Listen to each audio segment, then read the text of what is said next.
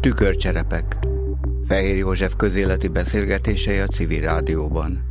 Hetente megjelenő témáinkat a mai magyar valóságból merítettük, annak különböző vetületeit járjuk körül meghívott szakember vendégeinkkel. Tükörcserepekből kell felépítenünk ismereteinket az egészről. Miben élünk, hogy működik. Korunk civiljének, ha nincs más, magának kell a tisztában látás lehetőségét megteremtenie. Amit ígérni tudunk, a részek és az egész viszonyára rálátással bíró legjobb szakembereket hívjuk a mikrofon elé.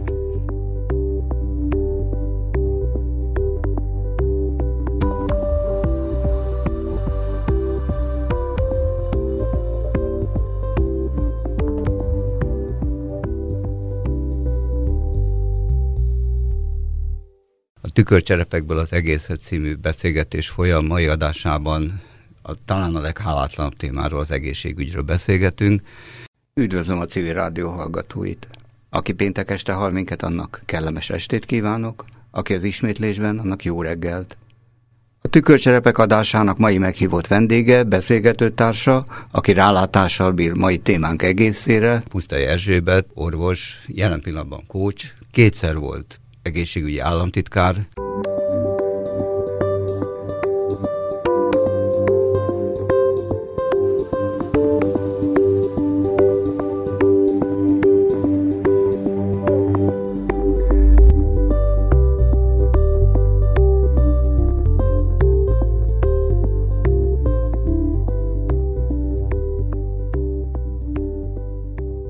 Feltételezéseim szerint mindent tud az egészségügyről, amit tudni lehet. Nagyon köszönöm, hogy eljött és rendelkezésünkre áll. Kezdjünk egy, ha megenged, egy alapvető kérdéssel, hogy az egészségügy egy olyan hatalmas, kibogozhatatlan egésznek tűnik, hogy bontsuk részeire. Tehát amikor egészségügyet mondunk, akkor konkrétan milyen részeiről beszélünk? Igen, az egyik fő probléma az szokott lenni, hogy ezek a nagy egységek állandóan keverednek egymást. Mert egy ország egészségügyéről beszélve nem egyszerűen az egészségügyi ellátórendszerről van szó. Egyik oldalról ugye vannak azok, akik a betegeket ellátják, vannak az orvosok, az egészségügyi intézmények, tehát ez az ellátórendszer. Van az a biztosító, biztosítási rendszer, ami persze sokféle lehet, amely kifizeti a egészségügyi ellátást, hogy a betegnek ugye ne akkor kelljen a zsebből fizetni, amikor éppen beteg, na akkor van a legkevesebb pénze. Van a biztosítási rendszer, ez a másik rész. Aztán van a megelőzés része, tehát amikor népegészségügyi kérdésekről van szó, az nem szorosan az egészségügy feladatköre, ez sokkal nagyobb téma, nagyon sok területen kellene, hogy foglalkozzanak vele. Tulajdonképpen a jogalkotástól a település szervezésen keresztül, nem beszélve az oktatásról, rengeteg olyan terület van, ahol be kellene épülni a rendszerbe az egészséges életmód elősegítésének. Hát kérdezzek rögtön rá. Igen. Ahogy mondja, ezek szerint a mai gyakorlatunkban ez nem része a rendszernek, csak szeretnénk, ha nem az lenne. Nem így működik. Igen. Nem így működik. Időnként, mikor prevencióról beszélnek, megelőzésről, akkor elkezdenek arról beszélni, hogy milyen szűrővizsgálatok vannak, pedig az nem is a valódi megelőzés, az csak a másodlagos ö, megelőzési forma, amikor korai stádiumban akarunk kiszűrni betegséget. De az igazi megelőzés azt jelenti, hogy olyan rendszert építek fel, amelyikben a legtöbb ember egészséges tud maradni. Hadd szaladjak talán a beszélgetésünk távolabbi részére előre. Én ismerek olyan biztosítási rendszereket, egészségi biztosítást, ahol a beteg biztosítási feltételei közé tartozik, hogy vigyázzon az egészségére, tehát a, a biztosítási ág, amiről beszélt, igen, és a beteg önmagáról való gondoskodása szorosan összetartozik. Magyarország sajnos nem ilyen. Hát Magyarország nem ilyen, és egyébként a biztosítási rendszerek sem tudnak ebben ö, tökéletesek lenni, részelemeket be tudnak építeni, de az egészségben maradás az nagyon sok tényezős, és nem pusztán a magán személyen múlik. Nagyon fontos dolog például, hogy ha jól emlékszem, Angliában volt egy hatalmas nagy felmérés, ahol nagyon sok mindent hasonlítottak össze, a külső körülményeket, a munkahelyi viszonyokat, a, a, a munkahelyi stresszt, a főnökök viselkedését, a munka szervezettségét, és emellett az egészségkárosító szokásokat. És kiderült, hogy azok az emberek, akik nem dohányoznak ugyan, de rendkívül stresszes munkahelyen élnek, azok az emberek körülbelül ugyanolyan rizikónak vannak kitéve, mint azok, akik dohányoznak, de nincsenek ilyen stressznek kitéve. Tehát nem ilyen egyszerű dolog ez, hogy vigyázz magadra, és akkor semmi probléma nem lesz, és én úgy látom, hogy Magyarországon a, az emberekkel való bánásmód a munkahelyeken, legyen az bármilyen munkahely, de különösen például a közalkalmazottak és az államigazgatásban dolgozók esetében egyszerűen minősíthetetlen. Mondhatni, mondhatni az egészségre veszélyes alaphelyzetek nagyon jönnek súlyosan létre. De elég csak egy olyan apróságot mondani, amikor kijelentik, hogy tíz órás munkahét van egy munkahelyen. Ennél súlyosabb egészségkárosító tényezőt nagyon nehéz találni. Értem. Beszéltünk erről a két alapterületről, tehát a gyógyítási területről, a biztosítási területről, igen, beszéltünk ugye arról, a, ez már három, így van, ez és már a harmadik. Van egy a negyedik? Igen. A... Az egészségügyi ellátórendszert kiszolgáló egészségipar. Ja, melyik a hatalmas terület. Nagy tétel, uh-huh. és nagyon fontos szerepe van egy ország gazdaságában, és az egészségügyi ellátásban egyaránt. Tehát egy átkötő Ö, szerepe van tulajdonképpen a gazdasági szereplők és az egészségügyi ellátás között. Akkor én hadd említsek meg saját, hogy mondjam, amatőr megközelítésemben egy ötödik ágazatot, a szociális ellátás területét, ami például a nyugdíjas vagy az öreg gondozás területén, a kettő, gondolom én, az egészségvédelem és valamilyen szociális ellátás funkciók, azok összesimulnak, vagy egybe, egybefolynak. A, ez sokszor probléma. Tehát jobb lenne, ha jobban körülhatároltak lennének a határterületek, mert ma nagyon sokszor az egészségügyi ellátás, ellátórendszer szociális funkciót tölt be, ami pedig mérhetetlenül drága megoldás. Ugyanakkor a helyi szinteken pedig nagyon gyakran valóban együtt kellene dolgoznia, nem egymás feladatát átvéve, de együtt kellene dolgozni a szociális és az egészségügyi ellátórendszernek. Ez a házi betegápolás, otthonápolás, házi szociális gondozás területére gondolok, tehát ezek az alapszintek. Egyébként minden más szinten nagyon szépen el lehetne határolni egymástól az egészségügyi ellátást és a szociális ellátást. Így együtt ez az öt, vagy akármennyinek nézzük, négy vagy öt, ez akkora terület, hogy a mai beszélgetésünkben nyilván le kell korlátoznunk magunkat. Mondjuk akkor a jó értelembe vett gyógyító egészségügy helyzetére, ugye?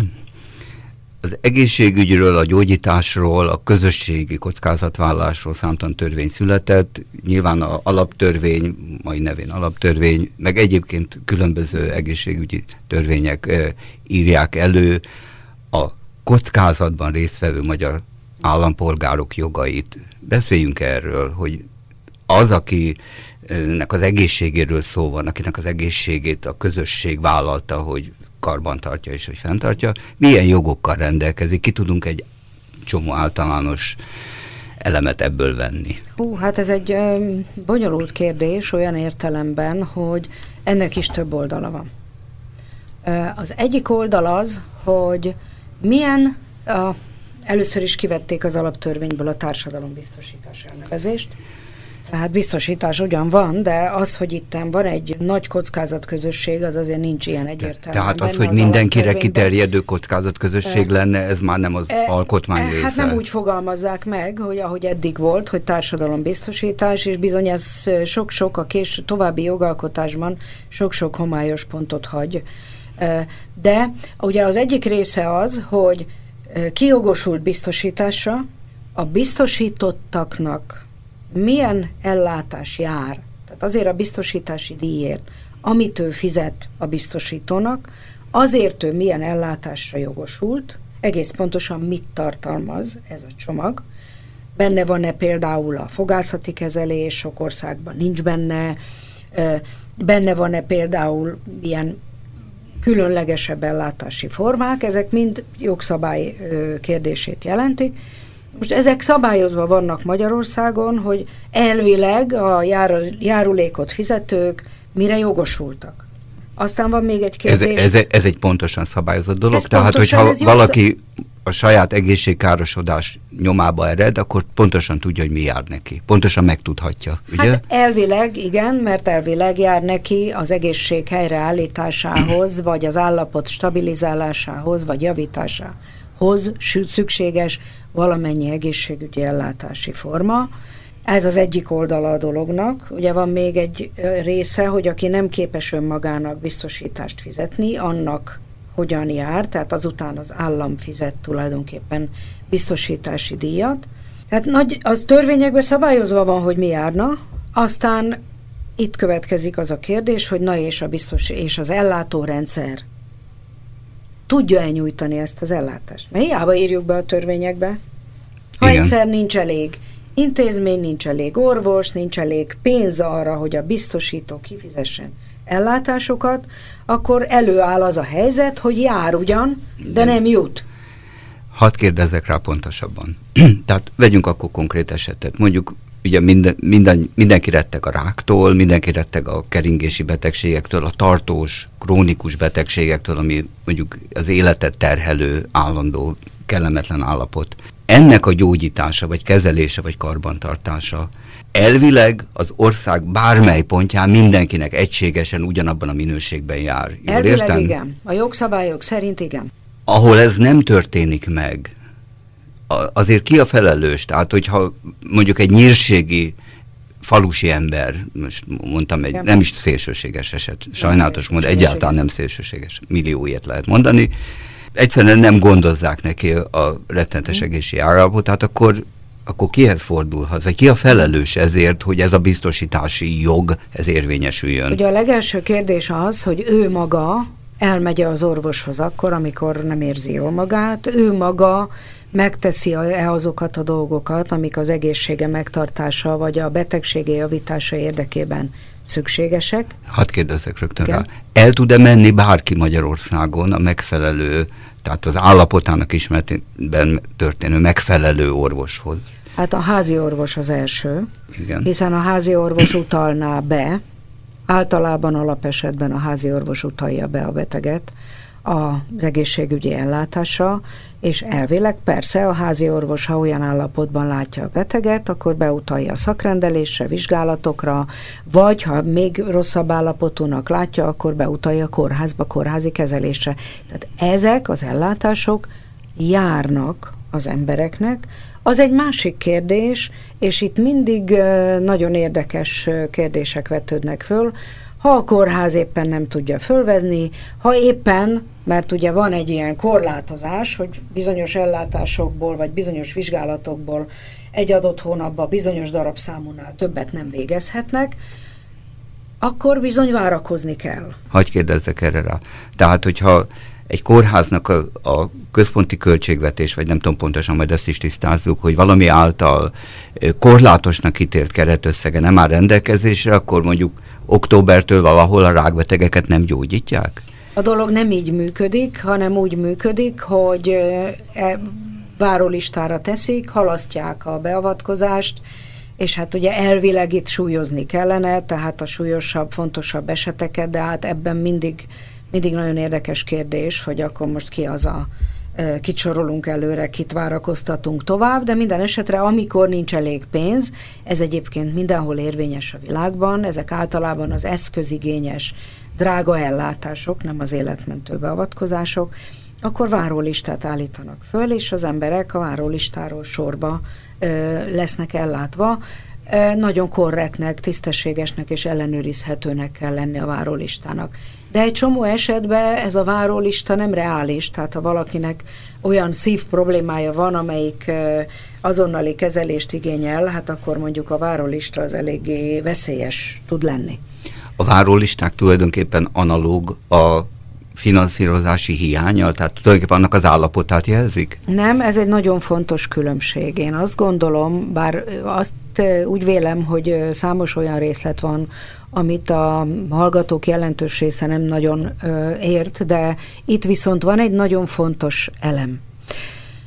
Abban az esetben, ha azért van várólista, mert nincs elég kórház, nincs elég speciális orvos, és ez Nyugat-Európában sok helyen így van, egész egyszerűen akkora az igény, mondjuk csípőprotézis műtétre, hogy nincs elég kapacitás ahhoz, hogy végrehajtsák.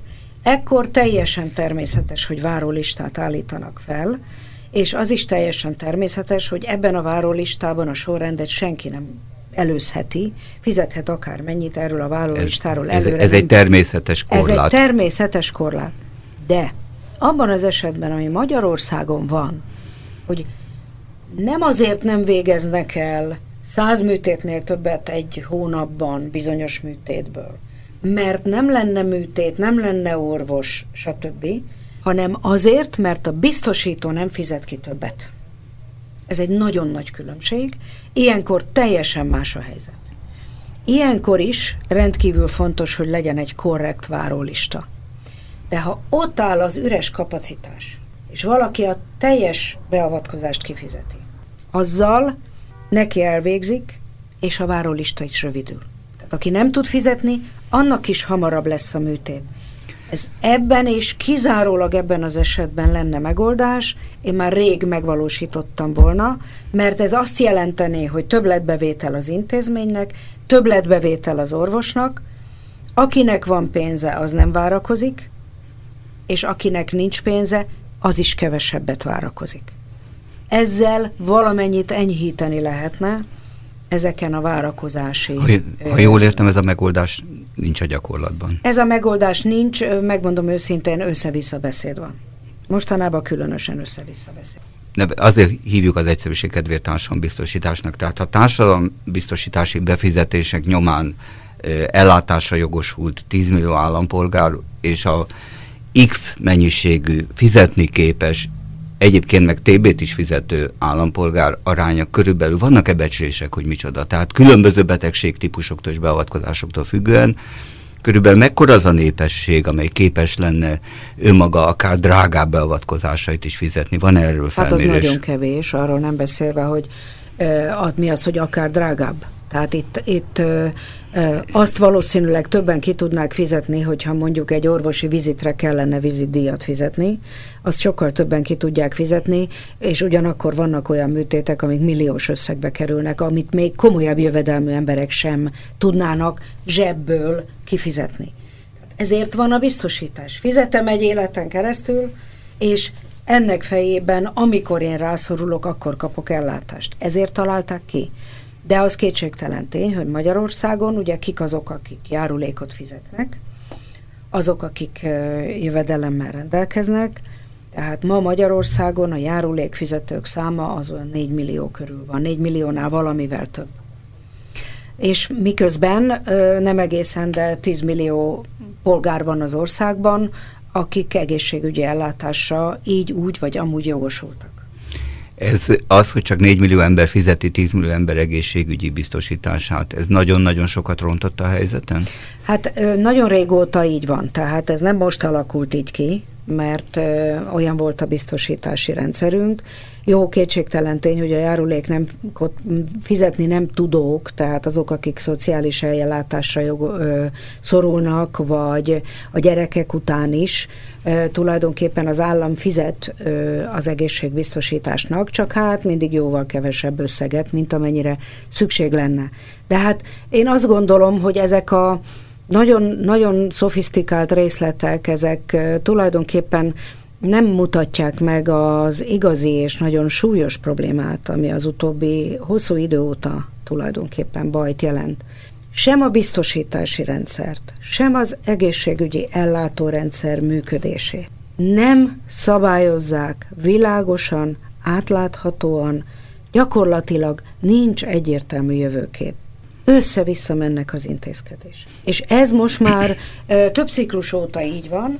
Valamikor a kilencvenes években ö, volt egy aránylag egységes koncepció, amelyik mentén elindult az átalakítási folyamat, és persze az is igaz, hogy azóta a világ és az orvostechnika nagyon sokat változott, tehát sokkal több ellátást lehet ö, könnyebben nyújtani, egynapos sebészetben járó betegként lehetne, Tehát a rendszert mindenféleképpen ehhez kellene igazítani, de sajnos egymásnak ellentmondó lépések sorozata történik.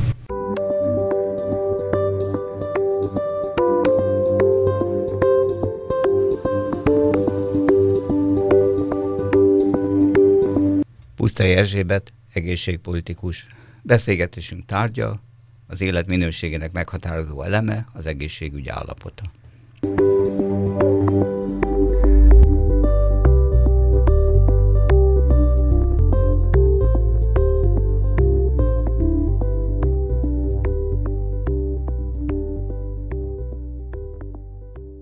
Gyógyító ellátásban mik a legsúlyosabb problémák, azt tegyük egy kicsit a beszélgetés második felére. Menjünk vissza akkor az alapokhoz.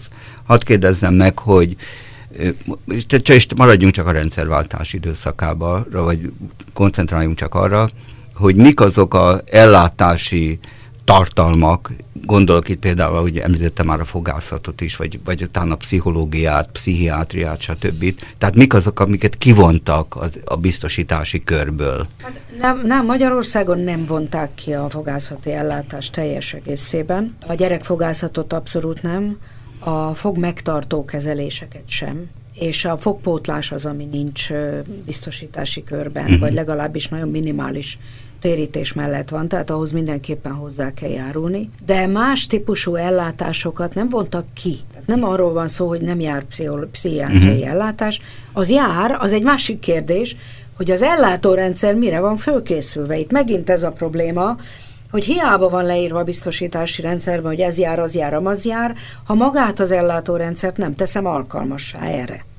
És azzal, hogy az Országos Pszichiátriai és Neurológiai Intézet, ugye a Lipótmezei intézmény, az úgy szűnt meg, hogy az ott addig kialakított komplett tímek és ellátási formák nem egy az egybe kerültek át más egészségügyi intézményekbe, mert az logikus lett volna, hanem egyszerűen csak szétment az az intézmény, nagyon komoly ellátási hiányok keletkeztek. Tehát hiába járna ellátás, ha egyszer nincs meg az hozzávaló apparátus, és hozzáteszem még, azzal az egymásnak ellentmondó, kiszámíthatatlan, nagyon rossz kereseti viszonyok között dolgozó egészségügyi dolgozók egyre kevesebben vannak. Pont ezért nem látnak jövőt, és megszöknek a rendszerből. És hát nem látnak és becsületes és átlátható probléma, jövedelmet sem. Az hát. sem, persze, hát a jövedelmi viszonyok is, meg a rendszer átláthatósága. Egyik napról a másikra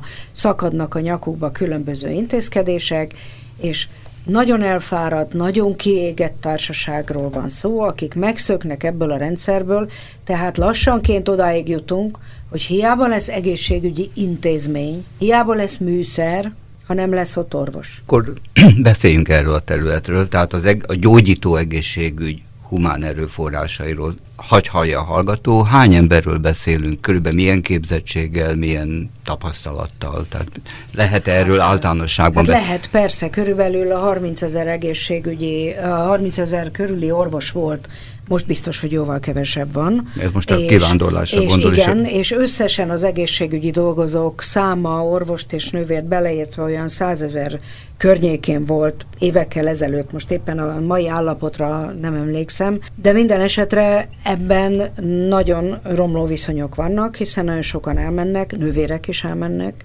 és nővérek is elmennek nem csak a határon túlra, ott óriási kereslet van, hanem bizony más munkakörökbe. Ehhez az... Mert többet keresnek, és nem három műszakba dolgoznak. Ehhez az állapothoz fogyik a gyógyító emberi kapacitás, ugye, és az egész jövedelmi és el, elhasználódási állapot, tehát arról még külön akkor beszéljünk. De vele szemben vannak olyan tendenciák, hogy az egész magyar társadalom egészségi állapotának a, a trendje micsoda? Tehát, hogy romlik, javul, hát milyen állapotban van a magyar? Bizonyos területek vannak, ma összegészében azt lehet mondani, de hát ez már untig ismételgetett adat, hogy a magyar lakosság egészségi állapota lényegesen rosszabb, mint a nyugat-európai országok lakosságai. Tehát Magyarország még a saját környezetéből is kiri sok szempontból. Tehát a lakosság egészségi állapota rossz. Vannak területek, ahol javulás látszik. Javulás látszott öngyilkossági statisztikában például, amiben valószínűleg szerepe van az újabb és korszerű antidepresszív gyógyszereknek, akkor a szív- és érrendszeri megbetegedésekben is van, különösen az infarktus halálozásban van egy jelentős javulás, de összegészében véve nincs lényeges javulása az állapotban. Tehát ezt nem sikerült elérni, ezt egyébként senki nem mondhatja, hogy ezt rövid idő alatt el lehetne érni, hiszen ez az a terület, ami messze túlmutat az egészségügyi ellátórendszeren, amit mindjárt az elején is mondtam, hogy ez az egészség megőrzése, az egészségben maradás, az egy nagyon széleskörű össztársadalmi feladat tulajdonképpen, és nem az egészségügy témaköre, hanem azon messze-messze túlmutat. Hát például oktatás, mintakövetés, és így tovább. Hát igen, és, és még nagyon és sok, még sok minden. Azért az egyik sarköve ennek az egész megoldhatatlan és óriási probléma halmazá dúzat dolognak a, a finanszírozás. Ha az Azért e- én nem mondom megoldhatatlan. De jelen, mondom, hogy megoldhatatlan. De jelen, jelen pillanatban nincs megoldva. Nincs, és akkor nincs ez, megoldva, igen. Ez nincs megoldva. Megoldatlan. A, ha a rendszerváltás huszonöt éves folyamatát veszük alapul, akkor a finanszírozás, ami gondolom mondjuk a nemzeti jövedelem százalékos arányában, vagy valami más mutatókhoz mérhető, hogyan alakul? Tehát mostanra az egészségügyi gyógyító tevékenység finanszírozó, vagy egészségmegtartó tevékenység finanszírozásának a helyzete, trendjei hogyan változtak? Az a kérdés, hogy miből fizetjük az egészségügyi ellátást, akkor azt lehet mondani, hogy az első négy évben az egészségügyi ellátásra fordított kiadások növekedtek a megtermelt jövedelemhez képest. De persze mindig fontos azt is számításba venni, hogy minek a hány százalékáról beszélünk. Igen. Tehát az első négy évben ö, volt egy nagy csökkenés, hiszen akkor volt a nagy átalakulás, ahhoz képest növekedett az egészségügyre fordított kiadás. Tegyük utána hozzá, hogy a, a, az iparnak közel harmada lenullázódott ez hát idő alatt. Hát igen, nyilvánvalóan a bevételek is csökkentek, azon belül azonban az egészségügyre fordított kiadás aránya növekedett. Aztán volt egy csökkenési időszak megint, és utána megint volt egy növekedés, ugye jellemző módon minden választási évben volt egy jelentősebb növekedés, és utána mindig egy visszaesés. De azt nyugodtan ki lehet mondani, hogy kétezer-tíz óta tulajdonképpen folyamatosan csökken az az összeg, amit az állam az egészségügyi ellátásra a biztosítási rendszeren keresztül és egyéb csatornákon biztosít. Tehát ma már a nemzeti uh, jövedelem a gé dé pé-ből, ha jól tudom, öt százalék alatt vagyunk, tehát négy százalék környékén, ami ha összehasonlítjuk azzal, hogy nyugat-európai országok az ő sokkal magasabb gé dé pé-ből hat-hét-nyolc százalék környékén vannak, akkor könnyen beláthatjuk, hogy milyen nehéz körülmények között vagyunk, miközben folyamatosan nőtt a lakosság saját hozzájárulása. Az ebben nincs is benne, ebben a az számban. Ebben nincs benne. A saját hozzájárulás nagyon egyre magasabb arányt ér el, hisz eddig is volt a gyógyszerekhez, a gyógyászati segédeszközökhöz, ennek az aránya folyamatosan növekszik. Csak egy véletlenül megnéztem, de lehet, hogy nem a legpontosabb számot látom. Az Egyesült Államokban a nemzeti jövedelem tíz százaléka megy körülbelül egészségügyre. Igen, az, a, az, az Egyesült Államokban nagyon sokat költenek az egészségügyi ellátásra, és nagyon nagy különbségek is vannak benne, tehát ott ők, nekik is megvan a maguk problémái, de hát egészen más szinten. Igen. Egészen más szinten. Sajnálkozzanak igen. Ők ezen. Igen. In, inkább. A, mondta az előbb ezt az öt százalékot, ami, egy jelen, jelen, alatt, ami alatt egy jelenérték. Ennek az öt százaléknak mekkora hányadát fedezi a tényleges biztosítói, tehát a, a jövedelem tulajdonosok által befizetett társadalombiztosítási összeg, és meg, mennyit pótol hozzá az állam, mit lehet erről tudni? Hát most nem tudom hirtelen, de hát a nagy részét a járulékfizetők fizetik. Azt most nem tudom megmondani, hogy az utolsó költségvetésben, amit az állam tesz az egészségbiztosítási pénztár kasszájába, az mennyi. De ez volt az, ami folyamatosan csökkent. Hát kivontak az egészségbiztosítás kasszájából összegeket az utóbbi években. Lehet-e esetleg arról valami tájékoztató adatot kapni, hogy magánzsebből saját magunk gyógyulására mennyit finanszírozunk? Tehát körülbelül ez az ötszáz... a, körülbelül a, a teljes egészségügyi kiadás, ha jól tudom, most az utóbbi időben már több mint harminc százalék. Tehát ennek az öt százalékon felül, tehát még körülbelül másfél százalék nyit a lakosság. Igen, hát az összes kiadás az nem öt százalék, mert az emberek nagyon sokban hozzájárulnak. És ami nagyon fontos tényező, hogy az utóbbi években azok az emberek, akik megtehetik, azok egyre inkább járóbeteg ellátásban választják a magánellátást.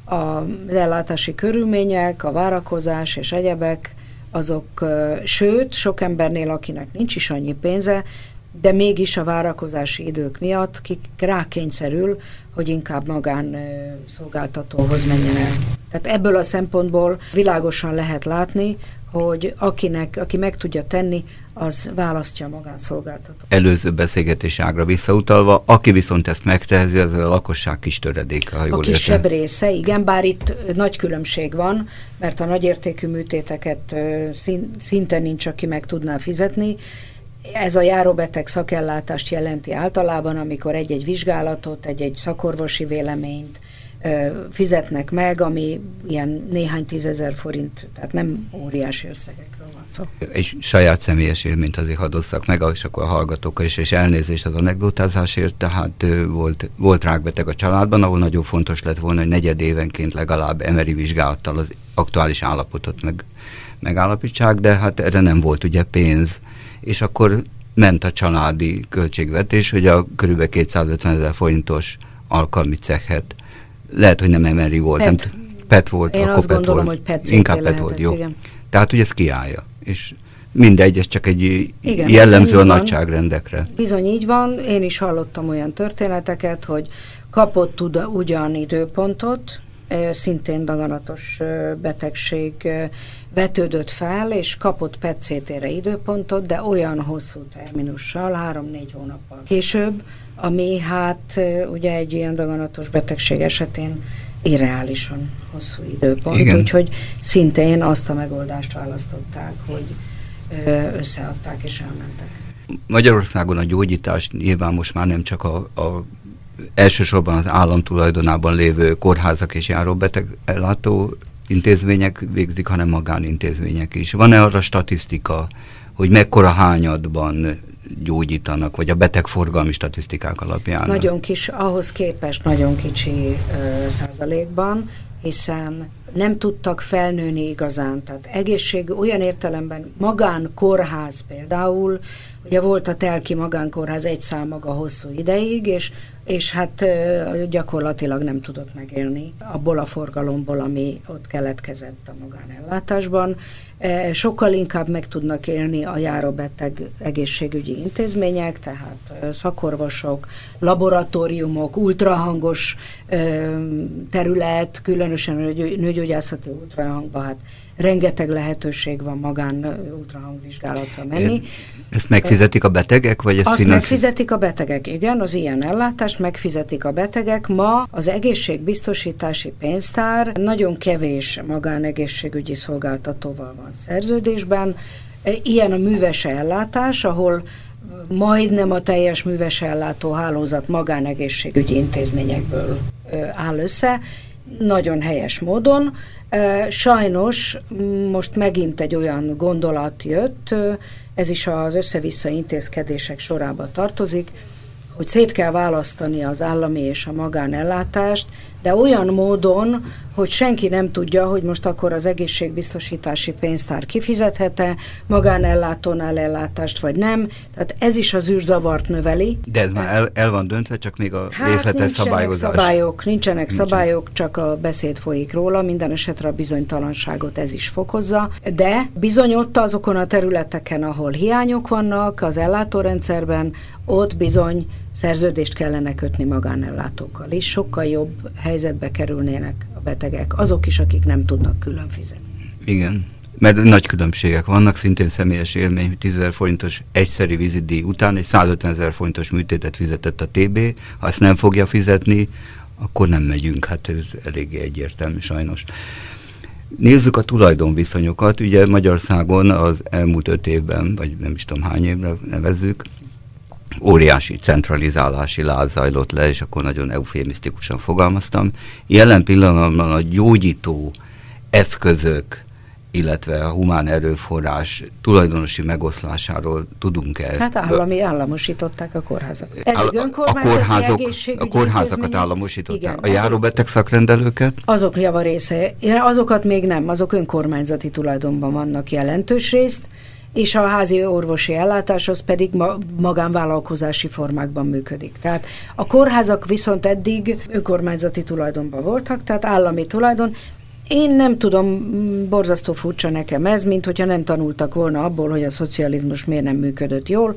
Most már megint egy ö, újfajta, csak egy kicsit zavarosabb szocializmust akarnak csinálni, mint ha az állambácsi mindenre képes lenne. És fölfedezték, ugye, föltalálták a spanyol viaszt, államosították az összes kórházat, a kórházaknak csináltak egy darab központi ö, szervezési intézetet, és jé, fölébredtek. Pár év után rájöttek arra, hogy nem lehet egy központból irányítani. Hát ezt megmondta volna nagyon sok ember nekik. Igen. Csak nem voltak rá kíváncsiak. Ez a klasszikus eset, hogy hol, hol ezt kell csinálni reform helyett, hol meg azt kell csinálni reform helyett, és mindig tulajdonképpen ugyanazok a panelek kerülnek. De én akkor se fogom föl, hogyha egyszer a szocializmus évtizedei alatt teljesen nyilvánvalóvá vált, hogy egy ilyen központosított rendszer akár mit csinálnak vele, nem tud jól működni. Feldolg... Akkor miért kell újra ugyanezt elkezdeni, és három év múlva megint átalakítani az egészet? Feldolgozta már valaki az úgynevezett szocializmus történetét, hogy mondjam, rendszerkritikus szempontból, hogy mi volt, ami abban működőképes volt, és mi az, ami működésképtelen? Történt ilyen? Tudja hát erről? Nem a működésképtelenség az, az túlzás, mert azért, ami megmaradt, az működött. Csak óriási hibákkal, nagyon drágán, nagyon sok szempontból, nagyon sok helyzetben, és aki dolgozott, én is dolgoztam abban az időben kórházban, a, pontosan tudom, hogy ez a központi ellátás milyen problémákat szül.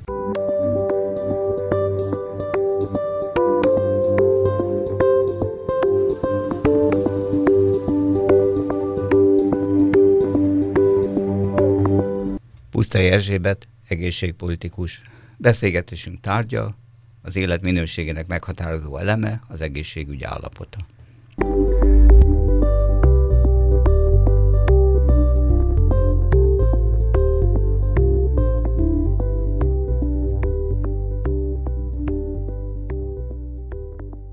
Nézzük akkor az egyik kulcskérdést, az embert, a gyógyító embert ebben a műfajban. A hippokratészi esküről nyugodtan beszélhetünk, tehát az felesküdnek arra, hogy ők gyógyítják az embert minden tudásukkal és, és tehetségükkel. Akkor beszéljünk arról az állapotról, ahogy egy magyar kórházi vagy járóbeteg ellátásban dolgozó orvos, nővér, segédszemélyzet dolgozni tud. Mi maradt az egészségügyi ember etoszából? Hogy áll most jelen pillanatban? Hát nagyon sok ember őrzi továbbra is ezeket, de azt mindenféleképpen be kellene látni, hogy az ember fizikai, szellemi és érzelmi kapacitása nem végtelen. Nem lehet arra alapozni, hogy teljesen mindegy, hogy milyen szervezési körülmények, milyen anyagi körülmények, mekkora leterheltség, hány ügyelet, a napi munkába hány beteg jön, ugyanazzal a nyugalommal, empátiával, beleérzéssel, figyelemmel legyen képes egy ember dolgozni. Ez az elvárás tökéletesen irracionális. Ilyet egyébként senkitől nem várnak el. Mármint az élet más területén? Az élet más területén. Egy váltókezelőt se lehet negyvennyolc meg hatvannégy órába folyamatosan dolgoztatni. Lehet, hogy nem illene, de mondjuk a tűzoltókat is meg, a, megkérdezném erről. Sem. Így van, pontosan erről van szó. Tehát van ö, egy korlát annak, hogy az ember mennyit képes kellő figyelemmel és empátiával elvégezni. Ha az orvosok agyonhajszoltak, nyúzottak, túlterheltek, akkor nem lehet csodálkozni, hogy egy idő, egy idő után már a beteg az egyszerűen munkadarab. És ez az, amit éreznek a betegek sokszor, amikor bemennek egészségügyi intézménybe, hogy az orvos nem képes nyugodtan leülni, nem képes odafigyelni, nem képes nyugodtan tájékoztatni arról, hogy mi történik. Egyik helyről rohan a másikra, kimerült, túlterhelt. Hadd kérdezzem meg, mint orvostól, hogy egyébként a a pszichikai felkészítés az orvosoknak, vagy a gyógyító személyzetnek megvan-e arra, hogy a másikat egy szorongó, segítségre váró embertársának tekintse? Tehát, hogy ennek a kezelési módja, a ráhangolódás, ez, amikor ezt tanítják-e? Mi egy, amikor mi egyetemisták voltunk, akkor e, még nem volt ilyen. Azt én most nem tudom, hogy az egyetemen ezzel foglalkoznak-e. Tartok tőle, hogy csak ilyen fakultatív alapon, tehát aki érdeklődik. De ez nem ilyen egyszerű. Ez nem úgy van, hogy megtanítom az egyetemen, és akkor onnantól kezdve tudja. Nem, hát nyilván a példamutatásra is gondolok. Mert ez nem tudás kérdése. Ha valaki érzelmileg kimerült, az kimerült, és akármit tudott előtte, akkor is kimerült. Tehát feltöltődési idő kell az orvosok mentális állapotával, és nem csak az orvosok, hanem az egészségügyi dolgozók mentális állapotával foglalkozni kéne. Ebben van segítségadási lehetőség, vannak rá módszerek, de Magyarországon még a gondolata se vetődik föl, hogy ilyen szempontból segíteni kéne. Egy-két kórházban helyi szinten vannak próbálkozások, pszichológusok, burnout-tesztet végeznek, stb. De ezt intézményesíteni kellene, mert a betegellátásban nagyon komoly minőségi tényező, hogy az egészségügyi dolgozók milyen mentális állapotban vannak, és ez nem az ő szándékuk kérdése. Részben, mint orvoshoz, részben, mint egészségügyi politikushoz fordulok, és kérdezem, hogy, hogy az orvosok miért nem fognak ez ügyben össze, hogyha érzik saját magukon ezt a, ezt a rettenetes állapotot, ezt a rettenetes nyomást, aminek, tehát hogy mondjam, a mentális állapot javításához mm-hmm. nyilván nem kéne rettenetes nagy reformokat végrehajtani, hanem nem tudom pontosan milyen beavatkozásokat.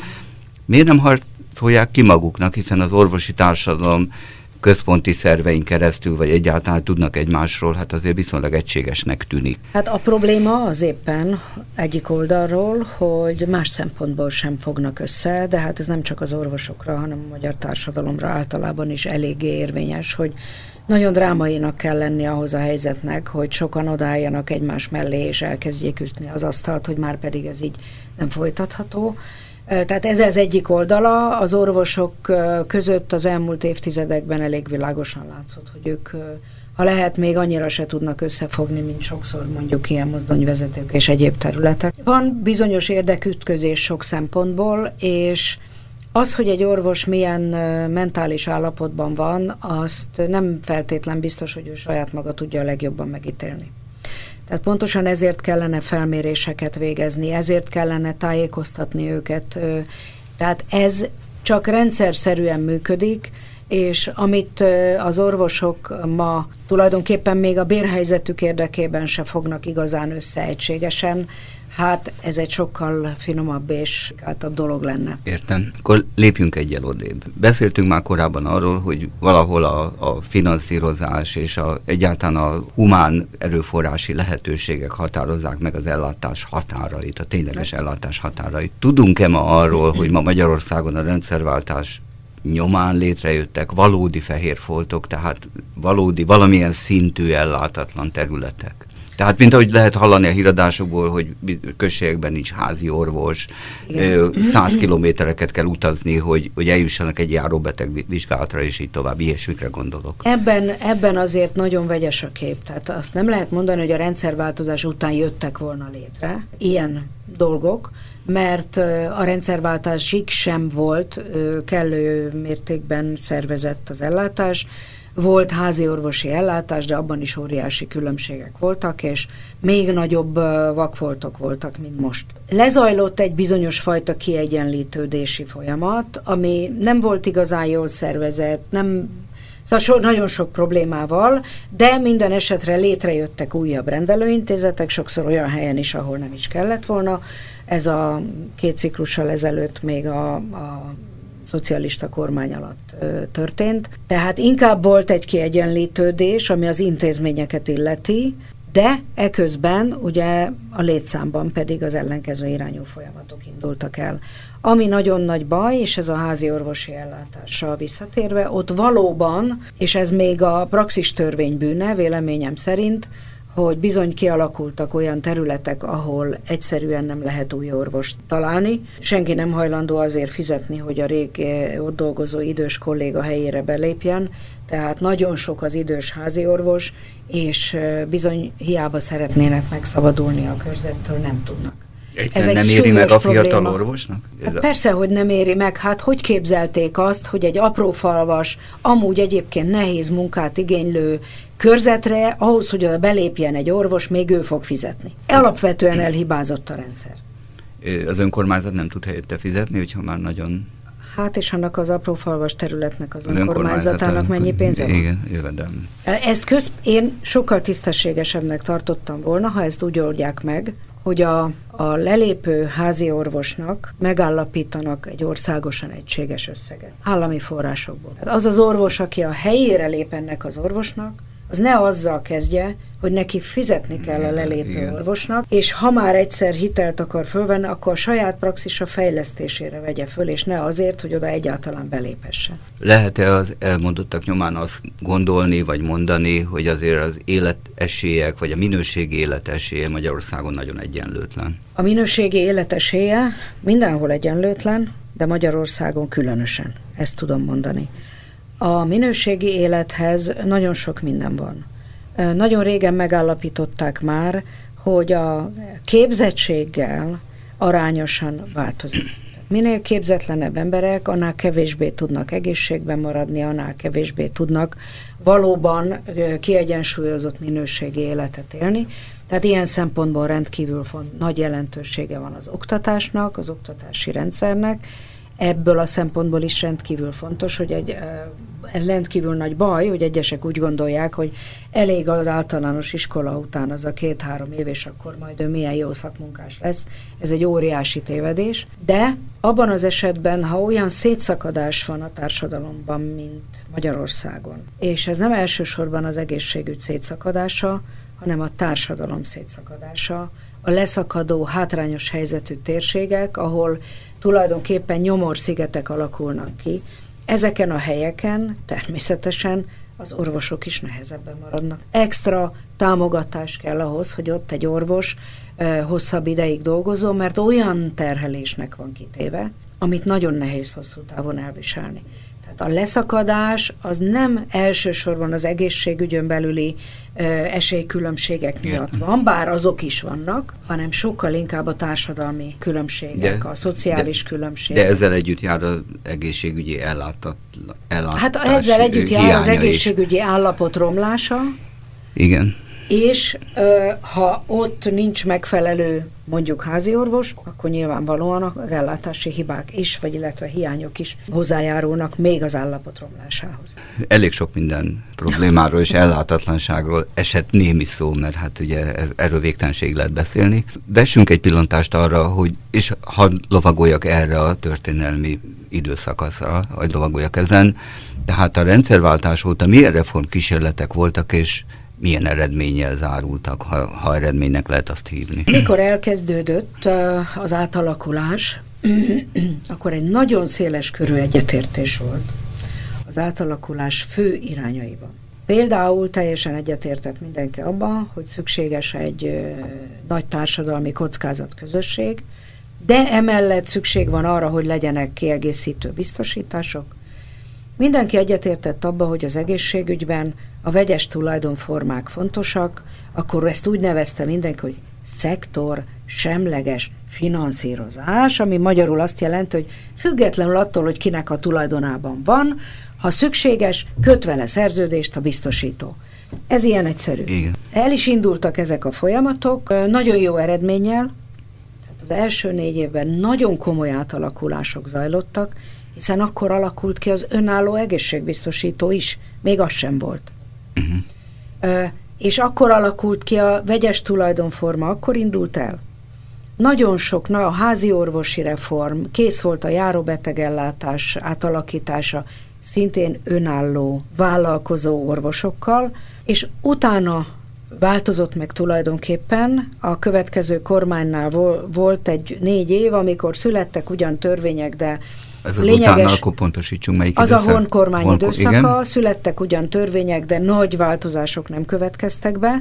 Hát akkor ugye megint volt egy ilyen gazdasági válságidőszakunk. Azt követően Pedig én azt gondoltam, hogy na most akkor visszatérünk a nyugodt építkezéshez, de nem ezt következett, hanem elindultak egymásnak ellentmondó intézkedések. Ezért is vállalt újabb állatírsági feladatot? Igen, amikor, amikor arról volt szó, hogy valódi házi orvosi privatizáció lesz, majd nem lett, hanem ez a nagyon rosszul megoldott praxistörvény, és nem változott meg sok minden. Utána volt egy magánosítási hullám részben, akkor volt egy biztosítási reformkísérlet, ami dugába dőlt, mert egyszerűen annyira nagy volt a tiltakozás ellene, hogy nem lehetett megvalósítani. Igen, tehát tulajdonképpen a, a Horn-kormány utáni időszaktól elkezdődve kezdődtek el ilyen egymásnak ellentmondó lépések, és hát ma végképp nem lehet tudni. Az elmúlt öt évben, ami az egészségügyet illeti, hiába voltak leírt koncepciók, de lényeges, komoly változások nem következtek be. Össze lehetne foglalni, hogy mik azok az ellenerők, amik egy, egy értelmes, mindenki számára átlátható reform folyamatot meggátolnak? De az alapvető probléma szerintem igen, nem az, hogy milyen ellenerők gátolják meg, hanem az, hogy azok, akik dolgoznak és végig gondolnak egy ilyen nagy ellátó rendszer, és nem csak az ellátórendszer, hanem egy ilyen nagy rendszer átalakítását, fogalmunk nincs arról, hogy hogy lehet egy ilyen nagy átalakítást végrehajtani. Az nem elég, hogy én leírom, íróasztal mellett egy papír, hogy én hogy gondolom jónak, és utána odalököm az embereknek, hogy valósítsátok meg. Ebből soha nem lesz világos, egységes átalakulás. Nem a koncepciókkal van alapvetően baj, hanem az, hogy Magyarországon képtelenek egy programot normálisan végigcsinálni. Az elképzeléseket azokkal kéne legelőször egyeztetni, akiknek végre kell hajtani. Ha ők nem tudják, hogy mi, mit kell tenni, mi az értelme a dolognak, esetleg nincs módjuk beleszólni, hogy szerintük ez itt nem jó, mert ez nem fog működni a gyakorlatban. Velük együtt, Ausztriában, amikor a rendőrség átszervezése zajlott, akkor így történt. Elkezdtek a középvezetőkkel tárgyalni. Elmondták nekik, hogy az egésznek mi az értelme. Miért kell átalakítani? Ők mi, el hogy, tudták vagyis, mondani. Vagyis, hogy mi a baj? Megfogalmazták a probléma ők, rendszerét. Meg, hogy merre akarnak menni. Azok az emberek el tudták mondani, hogy szerintük ebb, ezekből a dolgokból mi az, ami nem tud működni, vagy mihez kell még hozzátenni ezt-azt, és az embereket először fölkészítették az átalakulásra, ha kellett, képezték őket, és csak ezután vezették be az átalakítást. Ha már minden szereplő tudja, hogy neki mi a dolga ebben, neki miért jó az, ami itt történik, mert ha senkinek nem jó, akkor soha nem lesz belőle semmi. Hát nekem ez a fő problémám, én ezt látom nagyon hosszú idő óta, hogy itt ötletek vannak, leírják papírra, odalökik, néha még van egyeztetés is, de az egy rendkívül szűkkörű egyeztetés, és utána azt várják, hogy majd az emberek elkezdenek azt szerint cselekedni, ahol a papírra le van írva. Ez egy óriási tévedés. Akkor, ha jól értem, a legnagyobb problémának az együttműködési kultúra általános magyar állapotát tartja, hát tehát általános ő, állapot, amiből a, vezetés, a politika még aztán különösen kiveszi a, a részét. A kultúra általában, mert sajnos Magyarországon nagyon sok vezető a vezetés lényegével nincsen igazán tisztában, és az, hogy hogy lehet megvalósítani, azzal meg végképp nem.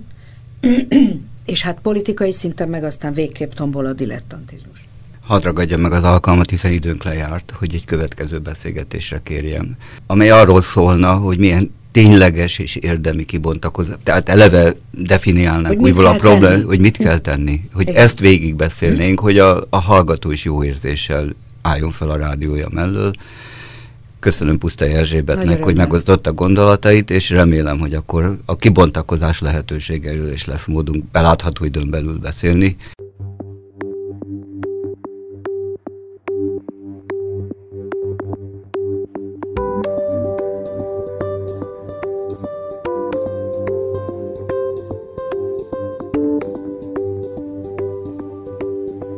A Tükörcserepek című közéleti, társadalompolitikai beszélgetést hallották.